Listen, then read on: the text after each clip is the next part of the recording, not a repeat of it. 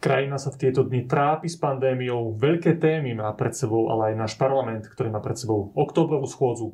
O kolóne, potratoch aj o voľbe generálneho prokurátora budem dnes hovoriť s podpredsedom Národnej rady, pánom Jurajom Šeligom. Vítajte. Dobrý deň, ďakujem za pozvanie. Tak, pán Šeliga, výrazne pribúdajú počty nakazených na Slovensku. Aj dnes to je cez 2000. Mnohí ľudia však v tejto situácii nechápu logike tých opatrení, ktoré, ktoré vláda prijala aj moji kolegovia niektorí píšu vo svojich článkoch o tom, že stúpajú síce počty nakazených, ale v nemocniciach nie je až tak veľa prípadov a ťažkých stavov ešte menej. A to sú tie dôležité, dôležitejšie čísla ako samotné počty nakazených. A tvrdia, že preto nie je dôvod na vážny zásah celoplošnými opatreniami do života desiatok tisíc ľudí. Niečo v tomto duchu hovoril aj e, pán Richard Sulík. A v podobnom duchu, že tak poďme sa lokálne sústrediť na tie opatrenia, hovorila aj vaša stranická šéfka, pani Veronika Remišová, písala to na Facebooku. Skúste ľuďom teda vysvetliť, že prečo sú podľa vás tie celoplošné opatrenia e, opodstatnené? Pandémia koronavírusu naozaj zasahuje teraz v plnej miere Slovensko s tým, že tie čísla stúpajú tak, ako uvádzate. A argumenty o tom, že no, nemáme ako keby príjmať teraz také prísne opatrenia, nesedia, pretože aj ako keby metodologicky, matematicky je tam ten problém, že nám síce pribudne 2000 prípadov a v nemocniciach máme 500, na pľúcnej ventilácii 70, s tým ale, že ono každý deň narastajú prípady a ten vírus nejakú dobu je v tele a kým sa naplno prejaví, prejaví, tak to trvá. Hovorí sa, že tá krivka je približne 14 dní, respektíve 10 dní, kým naplno zasiahne to telo a môže to mať veľmi taký ten tvrdý priebeh, že človek musí ísť do nemocnice a podobne. Že tých prvých 10 dní, respektíve ten 10. deň, že je kritický. No a my potrebujeme a robíme to preto, aby sme spomalili šírenie toho vírusu aby sme spomalili, veľmi otvorene hovorím, čiastočne aj mobilitu obyvateľstva, aby sa to ďalej nerozširovalo exponenciálne, lebo vy aj tým testovaním, veď to je úplne známe, vy viete odhaliť časť e, tých nakazených. A, ale na druhej strane máte kopu ľudí, ktorí sú bezpríznakoví, ktorí úplne nevinne chodia pomedzi ďalších ľudí, pretože nie sú informovaní o tom, že by mohli mať v sebe vírus a takto ho môžu šíriť. S tým, že prečo je rovnako dôležité to spomaliť, je, že my máme na Slovensku dostatok lôžok. Ja keď som bol aj na Orave, ale aj v ďalších nemocniciach, tam sú oddelenia, respektíve nemocnice, ktoré nemajú infekčné oddelenia, sú pripravené na reprofilizáciu. To znamená, že nejaké oddelenie relatívne rýchlo zmenia na infekčné oddelenie. Čo je problém, je, že nemáme dostatok obsluhujúceho personálu. My máme dostatok lekárov. No a tá, tá odpoveď je, že, že uh, až tým, po čase sa prejaví presne tak. tie narastajúce počet tých nakazených aj na hospitalizovaných, aj presne na tých, tak. ktorí sú v vážnych stavoch. Darmo máme 970 plusných ventilácií, keď máme 500 lekárov, ktorých vedia obsluhovať. Poriadku, ale... No a teraz to, to, že prečo sa príjmajú takéto opatrenia... Stojí je, to za tie celoplošné opatrenia? Áno, v tejto situácii naozaj áno, špeciálne keď vidíte už dnes aj matematické modely, ktoré porovnávajú Slovensko a slovenské dáta s Českom a s Nemeckom tým, že sa príjmajú takéto opatrenia, tak zvyšujeme šancu to, že to slovenské zdravotníctvo zvládne a že to zvládne aj slovenská ekonomika, paradoxne. Lebo samozrejme je tu veľká debata o tom, že gastro sektor, kaviárne a tento segment je silno zasiahnutý. A to je pravda, tam nastupuje a musí nastúpiť ešte ďalšia štátna pomoc. No ale potom tu máte hospodárstvo v širšom slova zmysle, kde sú výrobné podniky, kde sú iný typ služieb, kde sú dodávateľské vzťahy a podobne. A keď naraz by sa to že rozbujnilo absolútnym spôsobom, tak to všetko musíte zavrieť. A to tú ekonomiku úplne porazí. Veď my vidíme, čo sa stalo za prvých 9 mesiacov, že sme sa prepadli o 7 percentuálnych bodov v rámci rastu a v rámci HDP. To znamená, že to naozaj je cítiť. No keď sa tam... by povedali, že to bolo práve preto, že tie opatrenia boli aj na jar také celoplošné. No ale preto, veď, poriadku, lenže si, lenže si porovnajme, a prečo boli také? No lebo slovenské zdravotníctvo nemalo šancu toto zvládnuť, lebo štátne hmotné rezervy boli prázdne a Slovensko absolútne nebolo Dobre, pripravené. Vaša odpoveď na tú, na tú jednu z alternatív, o ktorej písal na Facebooku aj pani Remišová na začiatku tej, toho krízového štábu v nedeľu, ak sa nemýlim, ona hovorila, že navrhuje, aby v tých najkritickejších regiónoch boli zatvorené aj fitness centra, aj reštaurácii, napríklad na Orave odkiaľ pochádzate a vo zvolenie už nie, kde tá no. situácia no, lepšia. Vaša toto, na toto, toto, toto sa dalo aplikovať ešte piatok alebo nedelu. Dnes už sa to nedá aplikovať, Prečo? lebo tie okresy o, sú s výnimkou dvoch už všetky červené. Ja som volal, ako som išiel do vášho štúdia so starostom našej dediny, hovoril mi, že ďalších 6 nových prípadov. Malá dedina, kde nie je ani fitness centrum, kde ľudia sú myslím, že viac menej zodpovedný, ale prišlo to tam a šíri sa to. Takže Hruštín má už dneska koľko? 25 prípadov. Čo by človek nikdy nepovedal, lebo tam nie je e, ako keby taká veľká mobilita. To uvádzam ako príklad. Ja keď som, ste spomínali, že som z Oravy, ja som tam aj bol, každá oravská dedina už je dotknutá.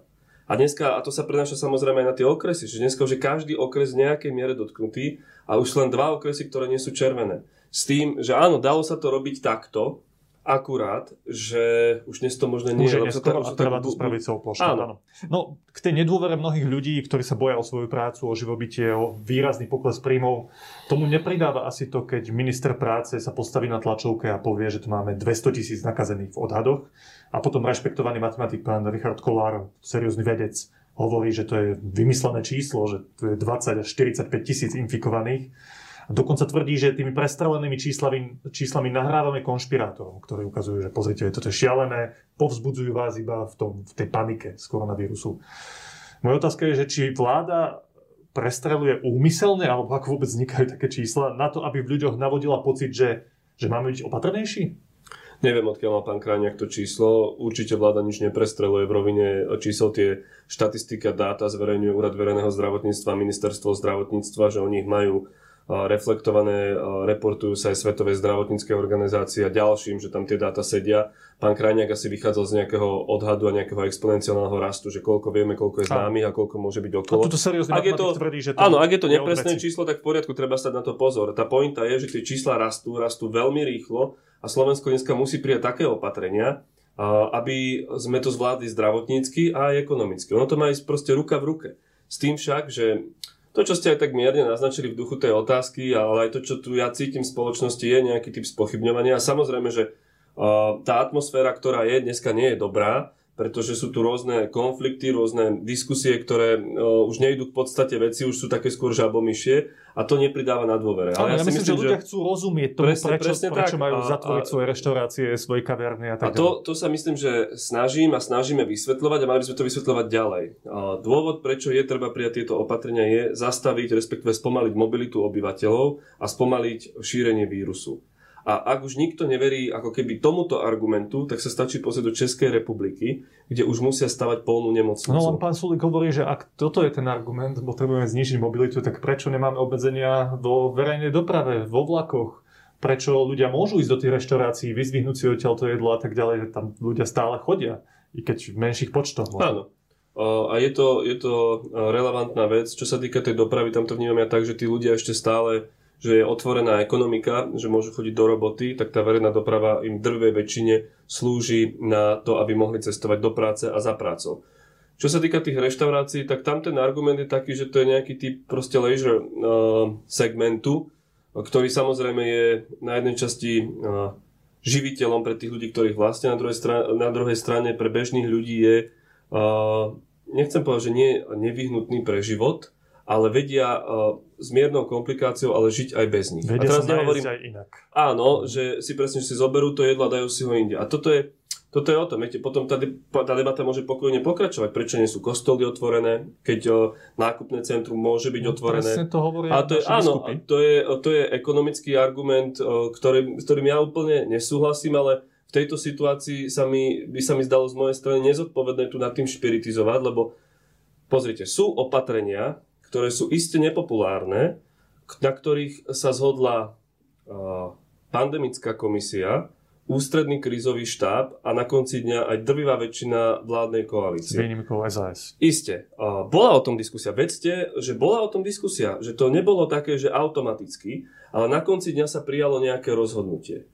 A hovorím, môžeme tu rôzne veci rozoberať a rôzne veci kritizovať, ale keď sa príjme nejaké rozhodnutie, tak si myslím, že ho treba nejakú dobu držať. Samozrejme, keď sa ukáže hneď, že toto nie je dobré, zmeňme to, tak to treba zmeniť. Ale tu nám výsledok ukazuje. Čísla stúpajú, potrebujeme to spomaliť. Zároveň to, čo som hovoril, musí nastúpiť rýchla štátna pomoc. Rýchlejšie, ako bola v, prv, v prvej vlne. Preto sa aj zvýšila, tie schémy budú pokračovať ďalej. Ale darmo, viete, tu vznikla diskusia a ja si myslím, že, že trošku, že aj potom v nejakom momente tak ako keby, že naschval diskusia, len aby z toho bola politická ako keby bublina a niekto si z toho vytlkal akože kapitál. Či jedna alebo druhá strana. Mňa v tejto chvíli zaujíma výsledok. A ten výsledok je, musí byť spomalený rast tej uh, krivky nakazených, musí byť zabezpečená lekárska starostlivosť a musí byť ekonomická pomoc. Toto sú tri veci, o ktorých by sme sa mali baviť. A tomuto výsledku by mal byť prispôsobený aj tón tej debaty. V poriadku. Posledná otázka k tejto téme sa týka tej politickej roviny. Pán Sulik odišiel z rokovania krízového štábu po krátkom čase, napísal o tom status, vyvolal to veľkú škriepku, ktorá prešla do médií.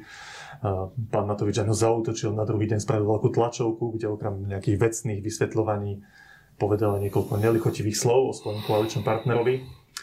O strate dôvery. Nezobral pána Klusa z SAS na zahraničnú cestu. Je koalícia v rozklade vďaka tomuto sporu? Nie je koalícia v rozklade, samozrejme je tam nejaký typ komunikačnej ťažoby, alebo ako by som to povedal, však to všetci vidia, to netreba nič uh, skrývať alebo sa tváriť, Ale že nie to je tu, to podľa vás to také nie... vážne, že by tu hrozili nejaké predčasné voľby alebo pád tejto vlády. Také To, to, si, nie je. to si nemyslím, že sme v tejto situácii. To, čo zaujíma koalíciu a na konci dňa aj Richarda Sulika, aj Ikora Matoviča je výsledok. A výsledok je spomalenie rastu nakazených, ekonomická pomoc a fungujúce zdravotníctvo, ktoré tento nápor zvládne. Toto ostatné ja ako nováčik v politike považujem za politický kolorit, ktorý si myslím, že by tu nemal byť. Dneska tu je.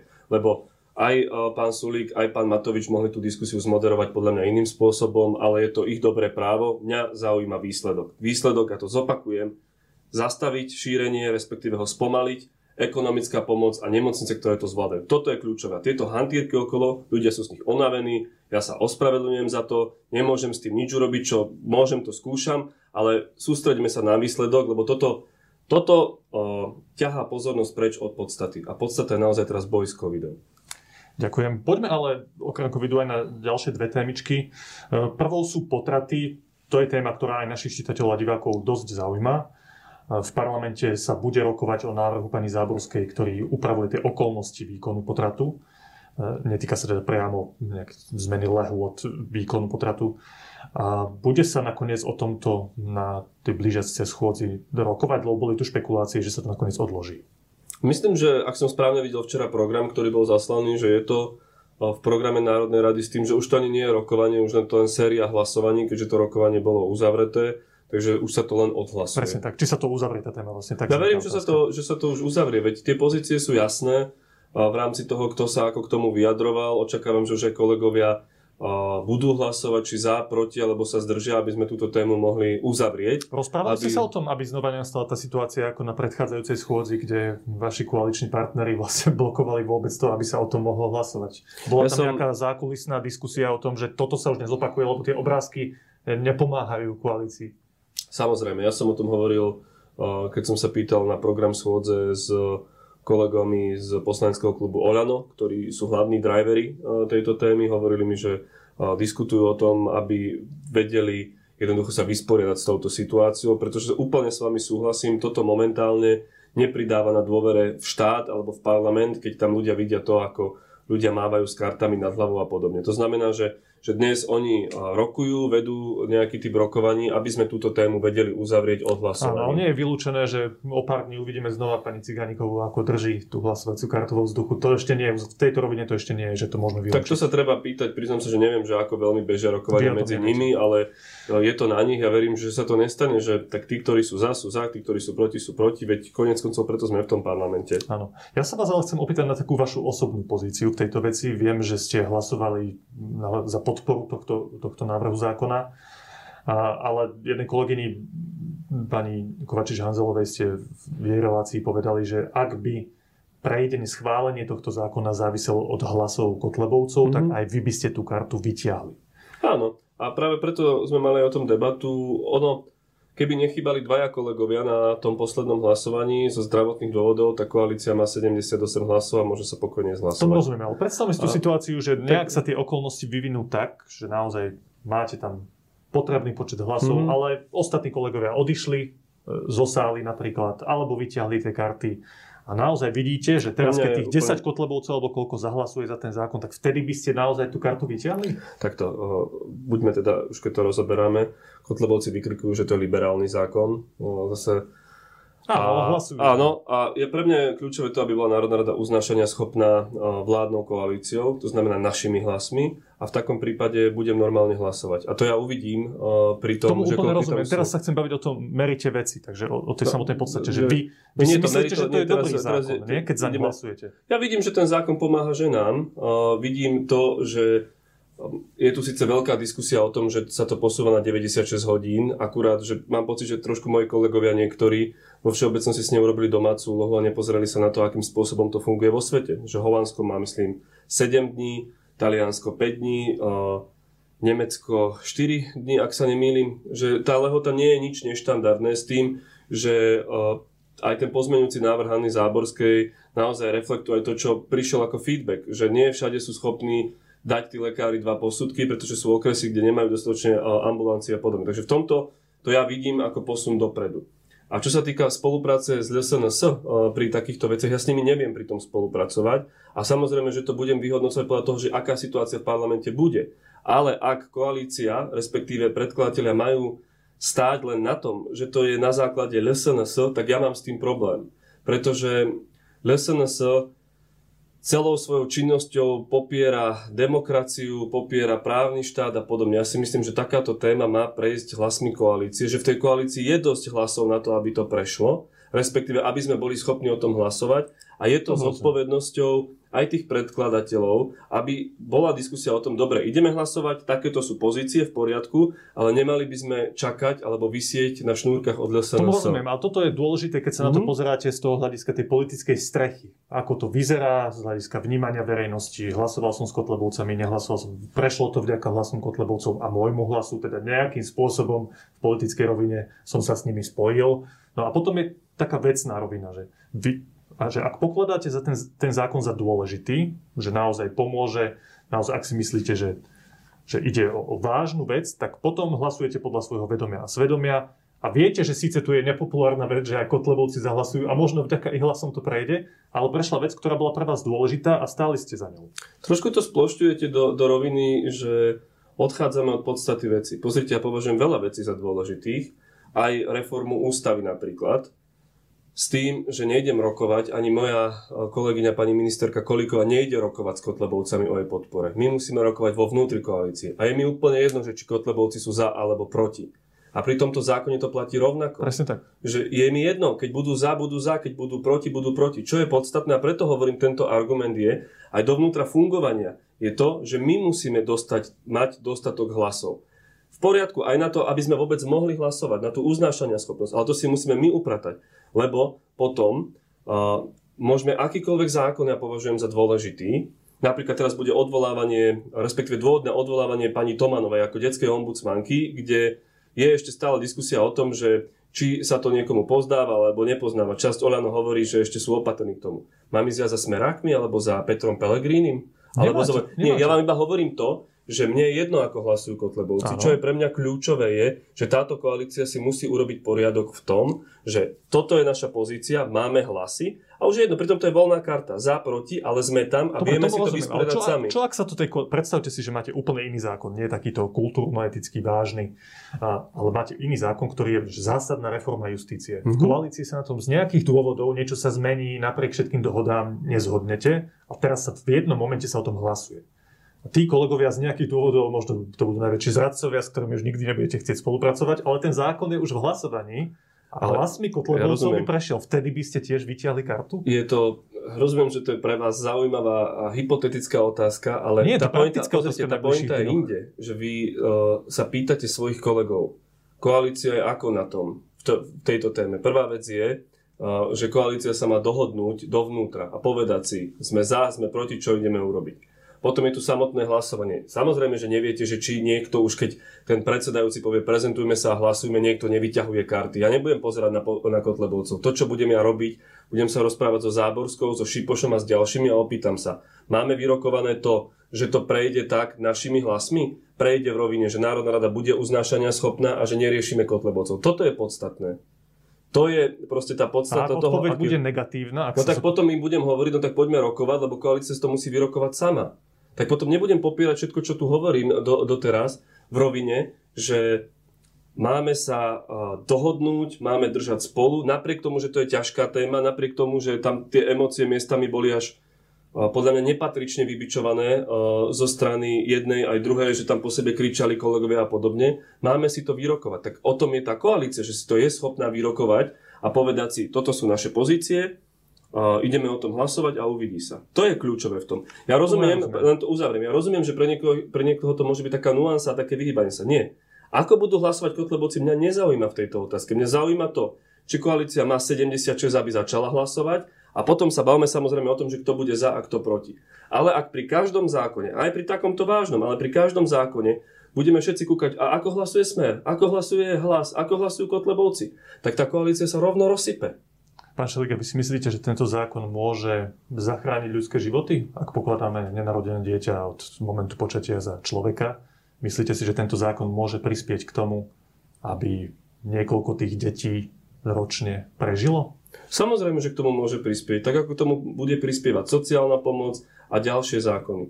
Tento zákon nič e, nezakazuje, len dáva väčší priestor na no, úvahu. A nie je potom dôležitejšie pozerať sa na to, že bez ohľadu na čokoľvek, aj na vážnu situáciu v koalícii, ktorú musíte riešiť, je prvoradé toto, aby ten zákon prešiel a potom budeme riešiť konflikty, spory, to, že to prešlo s podmocou Kotlebovcov. Moja otázka teda je, že či nedávate príliš to, to politikum, Nie. ktoré je dôležité, nad podstatu veci, ktorou je vecne je, ten zákon. Je, je to dobre postavená otázka, to vás oceňujem a, a trošku aj taký falošný argument, lebo my nie sme v situácii vojnového stavu, kde jeden po druhom okamžite začíname strieľať a, a medzi nami sú obete. Tu je normálny priestor na rokovanie. A ja vám hovorím ešte stále jednu vec, že táto koalícia má 76, že si vie otvoriť tú schôdzu, vie si to odhlasovať bez toho, aby musela spolupracovať akýmkoľvek spôsobom s opozíciou. A to je kľúčové. Keby to nemala, alebo keby uh, to bolo, že úplne, že rozmýšľať nad nejakou situáciou. Asi najlepšie to naozaj, že keby to nemala, alebo keby to bolo úplne niekde na hrane, tak je to iná debata. Počkej, a tam ja, si... mám áno. problém aj tak s tým, s tou LSNS. Pretože uh, takýmto argumentom sa dostaneme aj to, že teraz pôjdu ďalšie zákony, ktoré majú pomôcť tehotným ženám. Tie zákony budú, už sú aj v podateľne Národnej rady a budú dávať väčšiu ekonomickú pomoc ženám, ktoré povedia, že sú tehotné, aby cítili od prvého momentu podporu štátu. A tam mám takisto ísť za SNS? Nie, nie, ja tomu rozumiem, ale viem si predstaviť iba jednu teoretickú situáciu, kedy by ste teda vy podľa vašich slov vyťahli tú kartu. To by bolo v momente, keby sa koaliční poslanci nedohodli ani na tom, že zahája tú schôdzu. Ale ja, som, ja by som takto, ale odhlasujem toho. To trošku, trošku v tom momente už potom ako... máte, myslím, že voľnú ruku pri tom hlasovaní, taká je dohoda v koalícii. Že trochu uh, je, z toho robíte takú miernu drámu, však predtým sa budeme rozprávať normálne a bude úplne jasné, že či má koalícia 76 na to, aby bola Národná rada uznášania schopná. Iba o toto vlastne ide, nie? Áno, iba o toto ide. A to je na tomto... Fa- to je aby sa koalícia dohodla na tom, že, že ideme uznášania schopní. Áno. Všetko práve, ostatné je už o slobodnej presne vôli tak, presne tak, pre, presne tak. Že to je, viete, z toho sa tu teraz robí ako keby nejaký typ politického zápasu, veď v poriadku, každá z tých protipólov, alebo z tých protipólov si drží svoju pozíciu, ale ja si myslím, že... Pohľad, takže, počkej, už, to, ja to už, to, už, to bolo, mm-hmm. už, to, už to bolo, už sa mohli odprezentovať, teraz si myslím, že keďže to bolo predložené, keďže sa to prerokovalo, tak by sme sa mali k tomu normálne postaviť, a hlasovať o tom a tú tému ako keby, že dať Dobre, preč. Ja som si chcel len vysvetliť ten váš výrok, ktorý ste povedali kolegyni v inom médiu, tak to, že ak by to malo vysieť na šnúrke od kotlebových gatí, a vtedy by ste vyťahli kartu. To znamená iba to, že ak sa koalícia nezhodne ani na tom, že sa nepre, nezaprezentujú všetci tí poslanci a neotvorí sa tá schôdza, tak v tom vtedy, a muselo by to závisieť od Kotlebovcov, tak vtedy by ste vyťahli Samozrejme, ja vám, ja vám hovorím jednu vec dookola. Mne je úplne jedno, ako ide hlasovať Kotleba. Čo je pre mňa kľúčové v tomto, je, koalícia sa musí dohodnúť na tom, že sa o tomto ide hlasovať. A tam už ja nepozerám, ako hlasujú smeráci, nie za niektoré zákony hlasujú, za niektoré nie nepozerám, ako hlasujú Kotlebovci. Ale tu sa ukazuje, že politicky, ak sa nevieme dohodnúť na tom, že sa má o tomto hlasovať, tak nemôžeme to proste ťahať s Kotlebom. A to není argument o tom, že či zachraňujeme alebo nezachraňujeme životy, lebo takto ten argument ani nestojí na konci dňa, lebo ten zákon tam de facto, akože okrem tej 96-hodinovej uh, lehoty, že nič akože radikálne nemení. Uh, tam potom je ekonomická pomoc a ďalší balík ekonomickej pomoci ide. Úplne iná debata by bola, keby tu bol absolútny zákaz alebo pomaly polský model. Že preto sa mi zdalo, že to bolo také podsúvanie tou vašou otázkou. Ale ako hovorím, koalícia sa musí dohodnúť, že má 76, aby bola uznášania schopná. Tie čísla dneska má, akurát dvaja poslanci vtedy chýbali. Úplne to uzavriem teraz e, tak osobne. Ja viem, že vy ste v takej paradoxnej situácii. Vy ste človek, ktorý pochádza aj z konzervatívneho prostredia, zároveň ste v strane, ktorá je takým mixom ľudí, ktorí sú liberálnejší, konzervatívnejší. A, a viem, že, že ľudia v takýchto typoch zoskupení sa neradi vyjadrujú k tým kultúrno-etickým otázkam, lebo ich to rozdeluje aj medzi voličmi, aj vo vnútri tej strany. Ale kde, kde ste vy v tomto, pán Šeliga? Ale ja som sa k tomu vyjadroval. Viete, koľko kritik... Ja som dostal po tom prvom hlasovaní podľa mňa viac hejtu ako samotná pani Záborská. Tu niektorí kolegovia písali, že som zradil námestia a, a podobne. To viem, preto sa vás pýtam. A ja som za ochranu života, myslím si, že úplný zákaz to nerieši, s tým, že úplná cesta je, uh, alebo teda dobrá cesta je ekonomicky pomáhať a práve preto, keď som sa pozrel na tie okolité krajiny, že koľko je tam lehota a ako je tá lehota nastavená, tak vidím, že Slovensko sa nejakým spôsobom nevracia do stredoveku. Takže keď ja... pani Cigániková hovorí o tom, že to je šikanovanie žien, ktoré vedia, čo chcú a budú musieť čakať, tak čo vy na to? Ja hovorím, že uh, to je tak vážna téma, že ak je niekto rozhodnutý, tak mu tých ďalších 48 hodín nevadí, ale ak má niekto pochybnosť a potrebuje a ešte o tom hovoriť, ešte o tom premýšľať, tak si myslím, že je na mieste, že štát hovorí, že ešte môžeš o tom premýšľať. Ale tiež to nemá byť osamotené. A to je práve aj tá ekonomicko-sociálna pomoc, ktorá by mala ísť ruka v ruke. A tam napríklad Slovensko brutálnym spôsobom zaostáva. A to je čiastočne aj to, čo teraz ide ten zákon, ktorý je predložený, myslím, že o sociálnej starostlivosti v Národnej rade, sanovať, že sa zvýši tá ekonomická pomoc. Lebo keď sa pozeráme na ten, na ten zákon, že on je relatívne, že, že nie je to žiadne, ako keby, že nič také, čo by nejakým spôsobom redefinovalo tú, tú aj zdravotnú starostlivosť, aj e, tú otázku potratov vôbec. Akurát, že pani Cigániková napríklad, ale aj pani Záborská, aby to nebolo z jednej druhej si z toho urobili aj politické témy. Veď sú političké, je to ich dobré právo. Len, e, len si myslím, že, že sme ako keby trošku odišli od tej podstaty. Tá podstata napríklad bola pri tom prvotnom návrhu, kde sa naozaj lekári povedali, že pozor, ten druhý posudok bude problém v tom, že sú oblasti, a nie ich málo na Slovensku, kde tie ženy budú mať veľký problém dostať ten druhý posudok. A, o tomto zrazu no, bola debata a pani Záborská to v tom pozmenujúcom, za, uh, pozmenujúcom návrhu upravila. A to bolo úplne v poriadku. Ale debata, ktorá nabrala emočný, akože, že emočnú vlnu a varechy v parlamente a podobne, mne sa zdala, že to už je za hranicou.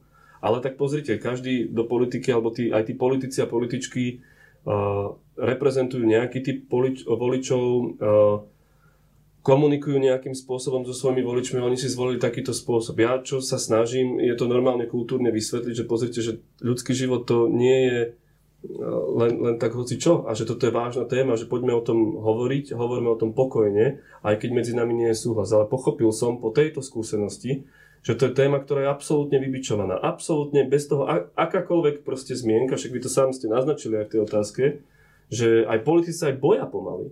Boja sa hovoriť o tom, že tak ja to vnímam takto, alebo to vnímam Vy takto. sa nebojíte, pán Šeliga? Ja to normálne mám na ňu odpoveď a mám pocit, že aj divák si z toho urobí, že... Dobre, ja... keby sa hlasovalo o sprísňovaní tej lehoty samotnej, nie 12 týždňov a 10 čo, týždňov. Ja tam nevidím to, že okrem ako keby hodnotového vyjadrenia, je, že, či, že čo je s tým ďalej. Akože sprísnime lehotu a čo? Že tu takisto treba pozerať tak na to... Tak menej ľudí pôjde na potom. Hej, len treba pozerať aj na to, že čo, akým spôsobom pomáhate tým ženám a či ich nechávate opustené v tom, že z 12 e, idete na 8 týždňov a čo ďalej. Že tam za tým všetkým treba vidieť konkrétny ľudský príbeh. A samozrejme, že akákoľvek pomoc zo strany štátu, ktorá zachraňuje a pomáha ženám e, chcieť byť tehotné, zostať tehotné a vychovávať deti je dobrá.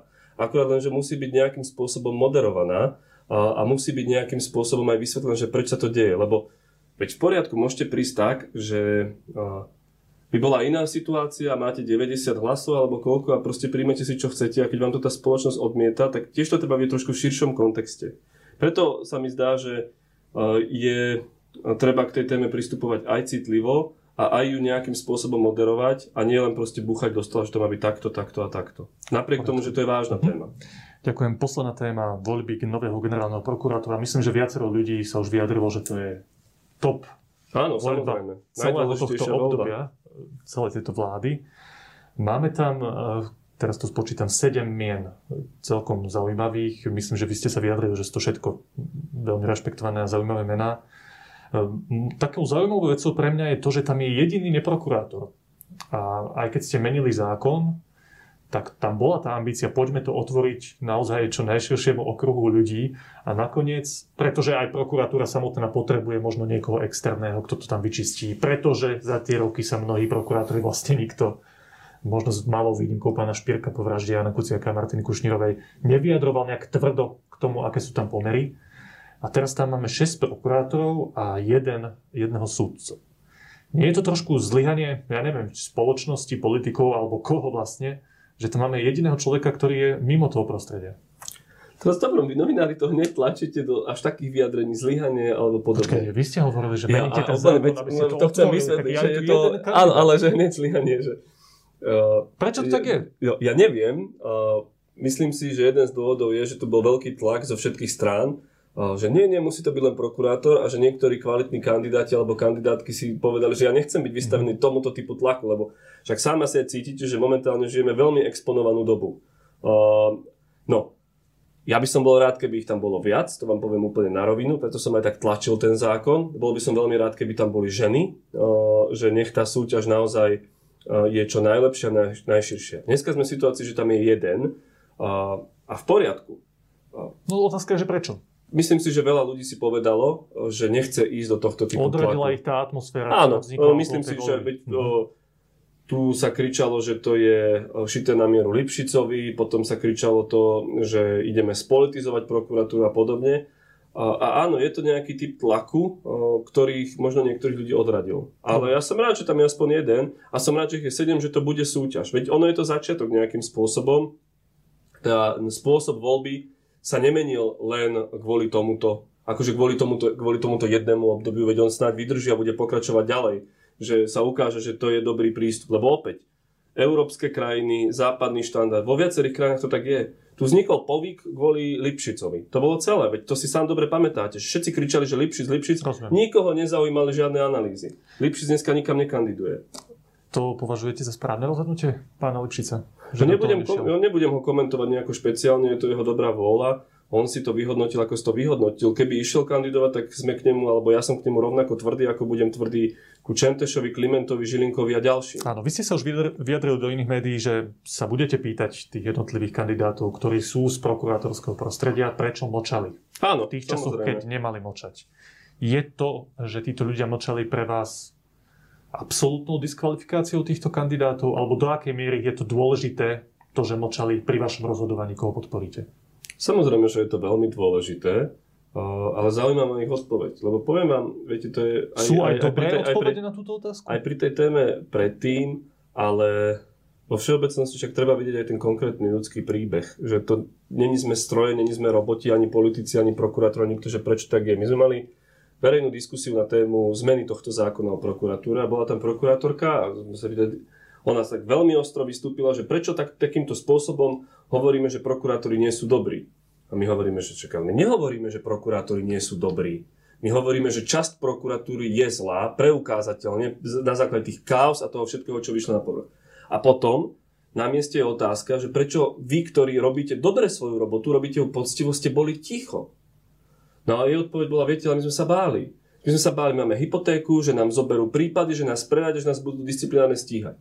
A samozrejme, že toto keď mi povie kandidát na generálneho prokurátora, že sa bál, tak mám problém. Mám problém ho voliť, lebo on ide do veľmi dôležité, to tiež není len floskula povedať, že to je najdôležitejšia voľba. On, ten muž alebo žena, teraz to bude pravdepodobne muž, keďže tam žiadna žena nie je, je, on môže kohokoľvek prepustiť z väzby jedným podpisom. On môže odobrať prípad, respektíve ho stiahnuť k sebe. rozumiem. A to, viete, preto je to kľúčové sa na to pýtať, vidieť kontext tej osobnosti. Ako darmo niekto príde a povie, som Corrado Catány a, a bola na mňa objednávka vraždy a podobne. Ja No, sa opýtam, ale kde si bol tu, Áno. tu a tu. A keď mi na to relevantne odpovie, keď mi to vysvetlí, tak to budem podľa vás, zvažovať. existuje podľa vás relevantné, tí ľudia evidentne mlčali. Pri tých problematických veciach. Nie všetci, uh, nie vždy. Všetci z tých, ktorí tam sú. Takto, ne? však zase Asi, není- ja si nepamätám žiadnom No, z nich, že by Není, výrazne... není mlčanie ako mlčanie, sú aj medzi nimi ľudia, ktorí robili aj interné kroky, nie každý Áno. letel hneď pred médiá. Že pre vás je tá konkrétna odpoveď. Tak ja treba, som treba vnútri sa snažil Áno, niečo robiť, ale povie, podával som podnet a podobne. Veď Rozumiem. ona aj medzi prokurátormi vládne nejaký typ kultúry a to, že niekto nebol hviezdou v úvodzovkách reality show medzi prokurátormi neznamená, že je zlý prokurátor a že mlčal. Jasné. Problém je, keď niekto takto odvracia hlavu a že nevidím, nepočujem a ani sa nič nedeje. To je problém. Pán Šeliga, prečo žena? Keď ste vypovedali, že rád by ste tam videli e, ženu, tak to, to Pretože- prečo, prečo vám to napadlo? Viete čo je? Opäť o, Lenka Bradáčová v Českej republike, Laura Kovesi v Rumunsku dneska šéfka Európskej prokuratúry. O, Rúžena Sabová ako tá, ktorá mala odvahu proste odsúdiť Kotlebu a ďalších. Mohol by som pokračovať. Rôzne súdkyne v Spojených štátoch, vo Takže keď vidíme Veľké brig- úspešné že- ženy v tomto sektore, Presne tak, tak, by že, ste že, že videla- dneska a aj tá kultúra bola väčšinu času taká, žiaľ Bohu, že ženy boli marginalizované v tomto prostredí, respektíve o, mali oveľa ťažší štartovací bod, respektíve oveľa ťažšiu štartovaciu pozíciu pre kariéru, či prokurátorky, či súdkyne, alebo aj vrcholovej manažérky, lebo ich muži podceňovali. Ja si myslím, že tá doba mala dávno skončiť a musí skončiť a myslím si, že do čela vrcholných pozícií patrí rovnako žena ako muž. Pretože ženy sú častokrát, a to si myslím, že je, neviem ako to povedať tak, že, že kultúrne, nie že od prírody, ale tým, že oni majú o, možnosť byť matkami, sú oveľa viac bojovnejšie ako muži o, v tom, že si uvedomujú tú, neviem ako to povedať, že tú, tú, tú potrebu chrániť oveľa intenzívnejšie, podľa mňa tú potrebu bojovať za to, čo mu veria a podobne. Nehovorím, že muži to nemajú, ale práve to, to, tá možnosť toho materstva, toho, že akým spôsobom sa správajú muži a ženy. Ale to kľúčové pre mňa je, aby som tu teda nebol nejaký rodový, to kľúčové pre mňa je, že ženy dlhodobo boli podceňované a sú podceňované, že nemajú na niektoré vrcholové funkcie. A práve skúsenosť, práve skúsenosť žien, ktoré pozatvárali pol Rumúnska alebo najväčších korupčníkov v Čechách, alebo sa nebáli odsúdiť ľudí, ktorých sa iní báli odsúdiť na Slovensku, ukazuje, že ženy patria do vrcholových pozícií a že častokrát ich robia lepšie ako muži. Pri najmenšom by mali mať rovnakú štartovaciu pozíciu, aby to nevyzeralo, že nejaká akože rodová korektnosť, ale toto, je, toto bola moja motivácia. A ja vám poviem, už teda keď sa tak dlho rozprávame, poviem vám to, že ja som aj oslovil dve ženy a povedali mi teda, že, že v, te, v tomto momente a v tejto fáze ich kariéry do toho nechcú ísť. A ja to rešpektujem, mali sme o tom dlhú debatu a aj mi vysvetľovali niektoré nuancy toho, ako oni vním- vnímajú tie problémy na prokuratúre a podobne a povedali, že to ma mrzí, ale rešpektujem to. To je možno aj trošku odpoveď na tú otázku, čo sa pýtali predtým, že Tak. prečo tam máme iba prokurátorov a jedného súdcu. Takže oni vám povedali niečo v tom duchu, ako ste vy odpovedali. Á, že v tá princípe. atmosféra, ktorá Ale aj v vznikla princípe, a potom tam boli aj osobné dôvody, to bola, to bola kombinácia. No, pán Šeliga, ďakujeme veľmi pekne, že ste prišli a Ja ďakujem. vám všetko dobré. Všetko dobré, pekný deň ešte.